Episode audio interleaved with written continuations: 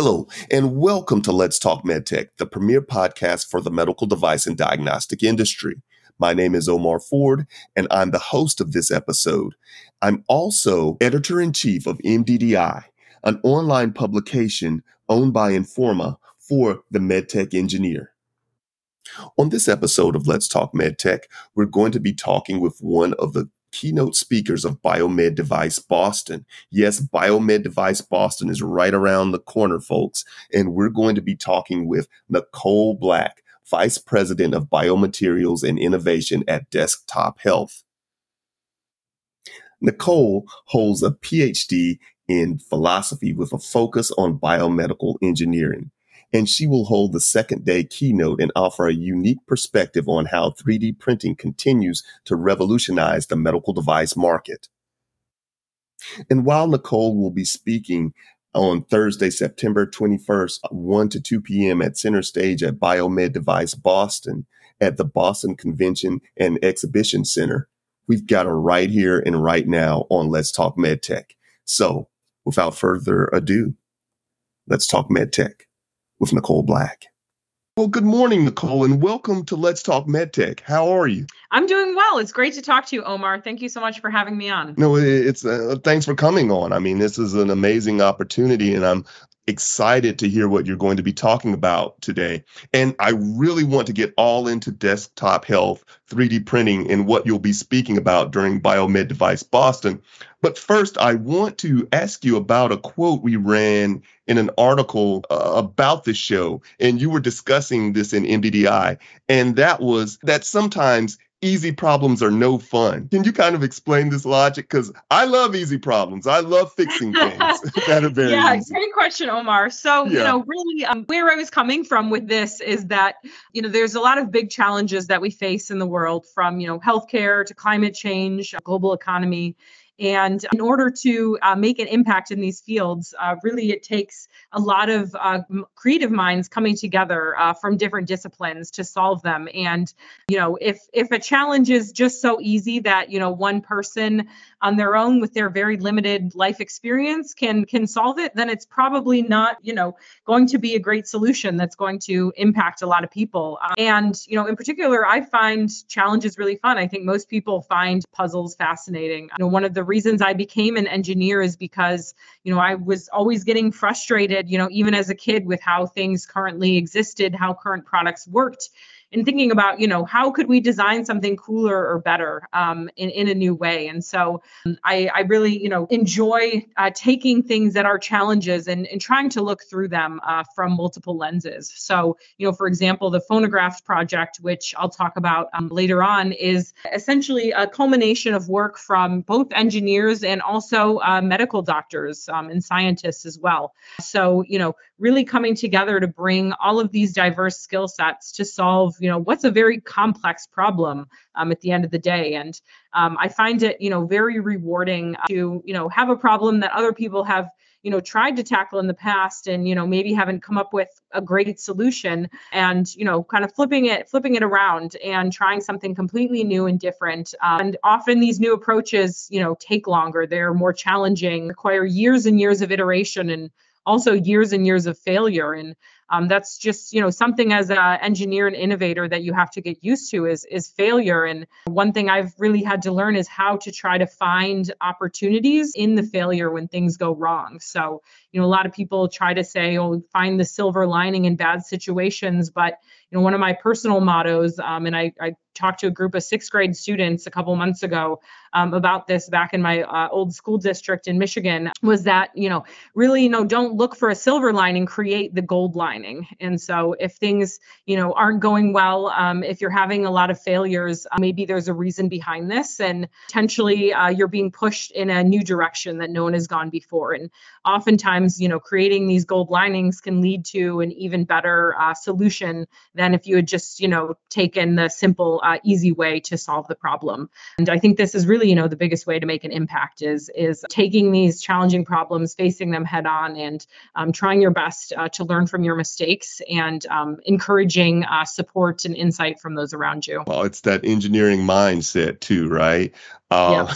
uh, unfortunately, I'm a journalist, so we look we have a pessimistic view of everything. So this is this is kind of the opposite of, of how I think sometimes, which really gets me in trouble with my wife a lot. But uh, Interesting, interesting. Well, let's jump into Biomed Device Boston. Now, I understand you'll be keynoting and, discussing Desktop Health's PhonoGraft device for eardrum repair and some broader issues of 3D printing. Can you kind of tease that keynote a little bit. Don't give too much away, but what can what can people expect or attendees expect from from the keynote? Yeah, definitely. Um, so I you know really encourage anyone that has an interest in in medtech innovation to attend. I you know had sort of a untraditional route into medtech. I did a PhD and then you know ended up spinning out a company for my PhD work. Uh, that was acquired by a larger company, Desktop Metal. And uh, you know, really in this talk, I you know want to tell the story of of how this came to be, how, you know, initially, you know, I wanted to go into the med device industry and then realized, you know, a lot of this innovation um, isn't, you know, even necessarily happening at the at the big companies that you know and you hear and you dream about working at, but um, is actually happening at small companies and startups um, and academic environments as well. Um, and a lot of times, you know, that innovation, you know, ends up getting brought into these bigger companies down the road. So I'm going to talk about, you know, my journey in discovering this pathway and, and how to make the biggest impact. And, you know, specifically about our team's development of the PhonoGraft device, uh, which is a novel device for chronic eardrum repair. I'm also going to talk about 3D printing at large. And, um, you know, one of my hats in desktop health is to uh, help some of these uh, folks in, in large companies become um, more familiar with 3D printing and make it more accessible to them. Um, you know, a lot of people think of 3D printing as this, you know, big enigma, and you know, think also at the same time that you know it's it's a super easy thing. You just press play, print a part, and come back in a few hours, and you have something perfect. And that's not usually the case. There's a lot of caveats, but also a lot of benefits to it. And so kind of want to talk about, you know, where are the sweet spots in 3D printing um, to make a big impact um, in the med device field, and you know where some of these features uh, that are coming out, both from a material and manufacturing technology lens, uh, will be best utilized. Well, let's talk a little bit about 3D printing because it, it's fascinating uh, to me. Do we see it growing in healthcare? Do we see this space really blowing up? And if so, what are some of the key drivers? And most importantly, additive manufacturing or 3D printing? What's the correct term? Yes, great question. so in the industry, um, you know, additive manufacturing is is more commonly used, but I like to use 3D printing because it yeah. relates to more people. People can visualize what's actually happening in this in this process.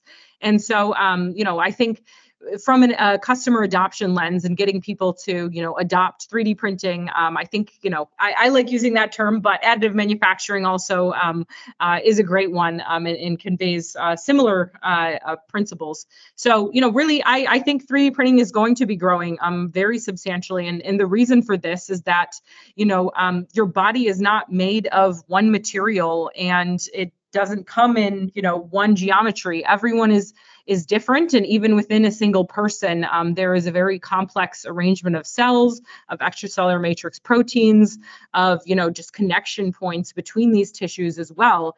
And, you know, a lot of, you know, med devices on the market, I think we're going to see, you know, a pretty significant transformation from, you know, these very simple, you know, one material devices that are, you know, injection molded in sort of one size fits all technique or oftentimes even manufactured by very like you know labor intensive processes like you know sewing and cutting um, now becoming uh, more automated and becoming uh, more complex as well as we start to realize uh, some of these features that could be beneficial uh, for patients. And so, you know, uh, one great example of this is, um, you know, our team in Desktop Health is, is working with the 3D Bioplotter, which is an extrusion-based printer that can print up to five materials at once. And we have a variety of different print head uh, configurations, including um, for, you know, high temperature materials like thermoplastics, um, uh, low temperature materials that need to be chilled, um, like different hydrogels, um, also different uh, print heads for um, doing core shell geometries as well to mimic vasculature. Um, and you know, I think that what we're going to see in the future is people wanting to impart, you know, different materials in different um, microstructural properties inside of a device. So rather than just saying, okay, well, we're going to, you know, design one thing and then injection mold it, you know, we can potentially incorporate um, much more complex features inside of a single part using 3D printing um, as a technology. So I do think, you know, this multi-material aspect is going to drive it, um, really in addition to a lot of these benefits that you can impart um, with 3D printing to the um, end device itself. Are there any concerns regarding the regulatory pathway for some of these applications that 3D printing will be used for? Yeah, that's a great question, Omar. So, you know, a lot of people, when they think of, of 3D printing in, in healthcare, they do think of, you know, customization, matching yeah. things for patients. And I think this is going to, you know, be, um, you know, more common in the future. And so it is, it is a bit of a regulatory hurdle because if you say, well, I'm going to customize this device for every single person, you know you now have the, an infinite array of designs that you're going to have to validate and say yes mm. this works well um, for you know this patient um, this device works well for this patient. And it just becomes very uh, complicated from you know a perspective of actually validating um, all of these different suites of designs. But 3d printing is not inherently any you know riskier than other manufacturing technologies. Um, you know if you're heating up a material um, to extrude it you know you're also heating it up during injection molding these are very similar mm-hmm. things happening um, you know technologies like electrospinning where you put you know your polymer into a solution um, or cast uh, materials you know that is the same exact technique that's used in 3d printing um, but really, you know, the benefit of 3D printing is that you have such fine control over, you know, where these materials are deposited. And um, one of the great things about where the field is heading is we're seeing um, the the manufacturing technology improve just so much in terms of reproducibility. So, you know, um, printing parts, you know, on the micron scale um, and being able to replicate this hundreds of batches over um, is becoming, uh, you know, possible now. so, you know, the 3D 3D Bioplotter, one of the things we really pride ourselves on is this machine is a very robust machine. It's it's a manufacturing grade tool, um, manufactured uh, in Switzerland. And when we uh, print parts out of it, there's also a built in camera to record every single layer. So you have great traceability, um, both of images and then the files as well, which in honestly a lot of manufacturing methods um, you don't have in such an automated fashion. So, you know, there's even some med devices that are still, you know, as I mentioned, being cut and sewn together. So, you know, I would say from a regulatory perspective, I would really like to see regulatory bodies understanding 3D printing as, you know, just another manufacturing mechanism and not, you know, it's not specifically limited to patient matching, though it does have values there, but there are just so many other values that it can have uh, for these devices where, you know, it really, as long as, you know, your parts are reproducible and you can validate that they work for their function and verify that their dimensions are the same batch to batch, you know, it's really the same as any other manufacturing manufacturing method. Interesting, interesting, interesting. Uh, what I want to talk about now is, you know, with the price of everything increasing, with with the inflation that we're seeing, and and with materials being so high, how has this impacted 3D printing? Um, are we seeing 3D printing cost um, going up, or is it just the opposite? Is is this kind of a, a counterpoint to those increasing assesses? Yeah, that's a the great question, Omar. So I think we're going to see a lot of technologies coming out soon that you know allow for greater scale up in 3D printing. You know, a big reason why it's not used for, you know, a lot of plastic parts versus something like injection molding is just your ability to scale um, the process. But, you know, new 3D printing technologies that have multiple print heads next to each other is going to um, speed up this process and make it more practical to, you know, have a print farm of, you know, 100 printers in the future, um, all working side by side on parts. One of the cost effective features of 3D printing as well is, is the materials that you use in the process are really can you know limited to what you're uh, actually putting into the device. You don't have a lot of material waste that you have with other manufacturing processes. So when you're working with you know very expensive materials um, especially in the biologic space thinking about things like collagen growth factors um, that you want to incorporate into your inks um, you know much more cost effective to you know deposit exactly the amount that you want where you want it uh, rather than you know filling your entire device with a very expensive material or you you know having a waste that's cut off uh, from the product at the end of the day. So, you know, I think one of the challenges is is still scale up, and I think that we're yeah. getting there. But you know, for even a lot of these biologic applications, it's often more cost effective um, just from a materials perspective. Now, I, I I can only imagine that desktop health is, is kind of is is helping out with this and and is really at the forefront of 3D printing now. And, and one of the things that I've noticed is that the the PhonoGraft device it, it's amazing. You know, we had one of our freelancers uh, write about it last month in the Q and A with you, and it, it, I was reading about it, and it just you know, it just took my breath away. Could you could you mm-hmm. talk a little bit about this technology? Yeah, thanks, Omar. It's uh, it's very kind. Um, so yeah, this is a project that you know spun out of our work at uh, between Harvard and the Wyss Institute there, um, and also Mass Eye and Ear. And the PhonoGraft project was uh, really motivated by the Boston Marathon bombing, um, which you oh, know wow. we just passed the 10 year anniversary, and what a lot of people don't realize is that one of the most common injuries as a result of this event was chronically perforated eardrums. And so, you know, in my first year of grad school, I met uh, two surgeons at Mass Eye and Ear, um, doctors Aaron Remenschneider and Elliot Kozin, uh, while I was working in uh, Jennifer Lewis's lab at Harvard. And in particular, Dr. Remenschneider treated a lot of patients as a result of this event and noticed that a lot of their outcomes are not ideal. They would have poor hearing after the fact. A lot of their grafts would, you know, retract and need a revision surgery. And so we started actually looking at, you know, what is the eardrum made of? What does it look like? And how does it function?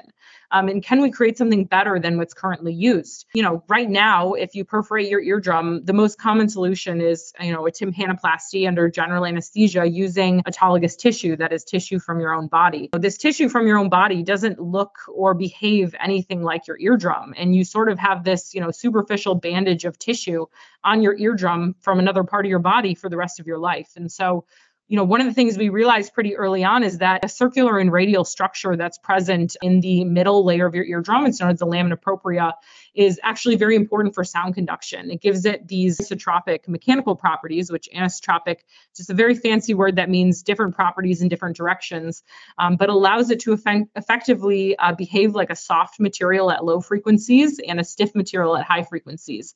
And so what this means is that it can effectively conduct sound over a wide range of, of hearing. And we talked to a lot of patients during this process, you know, who had undergone, you know, typical tympanoplasty, and a lot of them reported not being able to hear low or high frequencies well after this procedure with conventional grafts. Um, you know, a lot of this can be attributed to the fact that their eardrum just can't vibrate as well anymore.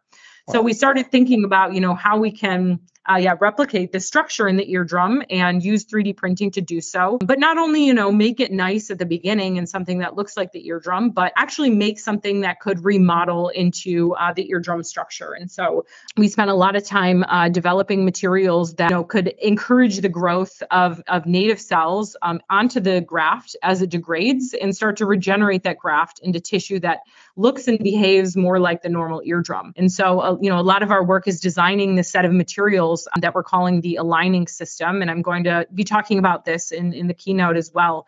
You know, it's a very unique process because we're using 3D printing, you know, not you know, for patient matching or really even, you know, for the multi-material aspect at this point, but for microstructural benefits, essentially programming anisotropy into these grafts so that, you know, they can not only vibrate well initially, but start to be remodeled into anisotropic tissue um, in the body. And we really hope to, you know, use this technology in other areas of the body as well. So seeing a lot of interest in particular in vascular grafts and nerve conduits um, mm-hmm. that also have, you know, an alignment of cells within them that could benefit from this. What's the regulatory pathway like for this um, 510K or PMA? And and I'll I'll tell you a quick joke uh, before you answer that question. When I first started out in the industry, I didn't know a 510K from a PMA. And I remember putting um, something was approved in a headline when it was really cleared. It was it went through the 510K pathway, and FDA jumped all over my behind uh, really quickly. They were demanding a retraction. So you know, it's it's always. hey, it, no it, worries at all. I think until I got yeah. in the med device space, I you know thought like a 401k and a 510k. so I feel yeah, yeah, a lot of nomenclature, especially uh, with the, with the federal government um, to, to navigate. Um, but yeah, so uh, the we've had two uh, meetings with the FDA already regarding mm-hmm. the PhonoGraft device. Um, these are called pre-sub meetings. So essentially, before you submit your package, you can ask them questions and um, confirm your pathway. And so they did confirm this this 510K um, pathway for us, which is just basically showing um, substantial equivalence to a device that's already on the market. So it's mm-hmm. just as safe and effective as something already out there. So, you know, for these final studies, we're going to have to do, you know, a suite of biocompatibility tests, um, extractables and leachables, um, animal study, and you know, for most 510Ks, you don't uh, require any clinical studies, but sure, um, sure. because we have this new design in PhonoGraft to enable placement, um, the FDA did note that they wanted to see a small human confirmatory study to, you know, just successfully show that um, it can be placed in clinic and operating room settings. So, you know, one of our goals with PhonoGraft that I haven't mentioned yet is not only improving patient outcomes, but improving the patient experience. We saw, uh, you know, early on um, when I was observing tympanoplasty procedures, just how lengthy and invasive these are. Um, you know, a lot of these patients go into the operating room, spend you know eight days uh, or eight eight hours in the hospital. They it usually takes months to to book uh, a procedure, and especially during COVID, we saw that um, a mm-hmm. lot of patients had to spend, uh, you know, multiple months and sometimes even years uh, being able to book a procedure because it was considered elective. Um, and once they're, you know, in the operating room, they have to be under general anesthesia in order to place these grafts, and so it's just not an entirely accessible procedure, especially when you think about patients in rural settings, you know, war fighters abroad, and so being able to uh, make tympanoplasty more accessible and uh, to improve placement of these grafts uh, has been uh, a major goal of ours as well. So, you know, in our new designs, uh, we have some uh, macrostructural features that we've imparted um, with the help of um, 3D printing of, of support materials as well within these um, that can allow these to be placed through the ear canal in an awake patient. So, you know, rather than having the patient go to the hospital, you know, spend eight hours there, um, go under general anesthesia, bring someone with them. Instead, they could just go into, you know, a clinic-based setting, 20 minutes in and out, have it inserted, um, and you know, go home shortly thereafter um, without any incisions. And so, this is another aspect we're really trying to innovate in and um, you know seeing it is it is challenging to try to innovate procedures a lot of surgeons have been trained you know oh, the same yes. way for hundreds of years yes yes and they all know you know yes. how to do things and so it's um i would say that's you know one of the biggest challenges is you know uh, understanding uh, what it will take to um, for surgeons to adopt um, new technologies yeah. especially when it takes you know new training um, as well so there'll there'll be no doubt a, a huge education piece attached to this. Yes. Um, yes. So no, I wouldn't say necessarily huge. It's okay. um, it's a pretty. It's like implanting an ear tube. So any sure, surgeon sure. that is put in an ear tube can put in the PhonoGraft device. Um, but you know, it is just you know slightly different than than what they're used to. Um, gotcha. and um, just preparing the patient slightly differently um, for the procedure. Um, you know, if it's if they're not under general anesthesia, if they're awake, you know, they just have to be aware of of what's happening um, and you know use some local anesthetic things like that. Um, but you know the procedure itself is very straightforward and, and we're really hoping that you know this even you know improves uh, the ease of use and um, even just ENT surgeons um, that aren't trained otolaryngologists. You know, oftentimes you'll have to go somewhere like Mass Eye and Ear to get a procedure. Um, it's not super easy to get to if someone lives in like Western Massachusetts. So uh, being able to go to your local ENT clinic instead and get this inserted um, um, could be a, a, huge option in the future uh, for people. Exactly, exactly. I want to talk a little bit now. I want to go back to the broader topic of 3D printing and just um, want to ask you to get behind the crystal ball here for a second. And where do you see this space? Where do you see 3D printing going in maybe the next five to 10 years? Yeah, great question. So I think, you know, a lot of the new innovations in 3D printing are going to come down to materials. Materials are functionally what the part is made of at the end of the day and what imparts the benefits into it. So I'm going to, you know, guess that there's going to be a lot of very exciting new biomaterials coming out, um, especially at this interface of, of natural and synthetic uh, materials that can uh, allow grafts to, you know, have sort of the best of both worlds, you know, all the benefits of, of incorporation and and um, biocompatibility uh, that natural materials do, but the mechanical properties and robustness of a lot of these synthetic materials like PCL and PLA. I think that's going to be a huge growing market is just developing new materials um, for these spaces. Um, I think also um, enabling new geometries with 3D printing. We're going to see a lot of um, as support materials in different um, also you know add-ons for 3D printers become available. So in Desktop Health, we recently released a system called the PrintRoll um, build platform, which is essentially a rotating mandrel that um, you can print on as it rotates. So um, you can create cylindrical devices for, you know, vascular grafts, um, respiratory grafts, nerve conduits, uh, much easier than it, it would be if you were trying to, you know, layer by layer build these up, um, you know, from a circle all the way up to a cylinder.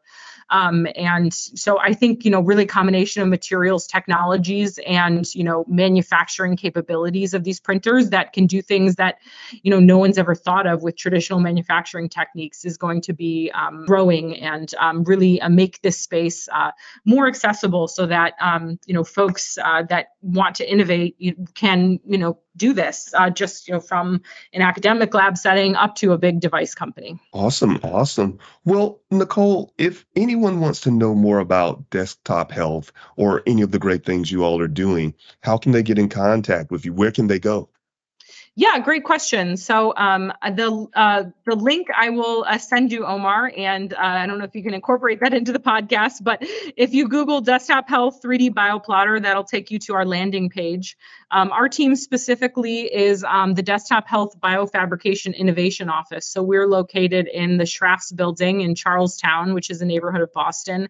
Um, and we have an R&D team here and capabilities to um, help people launch 3D printing projects and really bring their ideas to life. Um, you know, as we talked about, there's there's a lot of materials development that goes into 3D printing, and um, also a lot of tuning. It's it's not really pressing a button, hit go, and and coming back. And so, you know, helping companies um, access this better and lowering that barrier of entry is is really one of our goals of ours. And we encourage anyone that's interested in in learning more to to reach out, um, either you know about the 3D bioplotter or about 3D um, printing for med devices in general. Love to talk. Well, thank you for coming on to Let's Talk MedTech, and we will see you next month at Biomed Device Boston. Perfect. Thank you so much for having me on, Omar. It was great talking to you, and looking forward to seeing everyone at Biomed Device.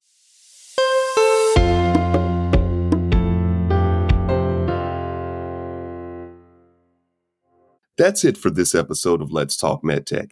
Thanks once again to our guest, Nicole Black. Again, you can catch Nicole at Biomed Device Boston on September 21st, 1 to 2 p.m. on center stage discussing moving the nozzle, 3D printing for medical device manufacturing. And you can find out more information about all the great speakers, all the great exhibits, just everything about the show at biomedboston.com. That's biomedboston.com. And for more great content surrounding the medtech community and the medical device and diagnostic industry, you can get all of that, including the Let's Talk MedTech podcast at mddionline.com. That's mddionline.com. And please make sure to rate, review, and subscribe to us on Apple Podcast or wherever you get your podcast.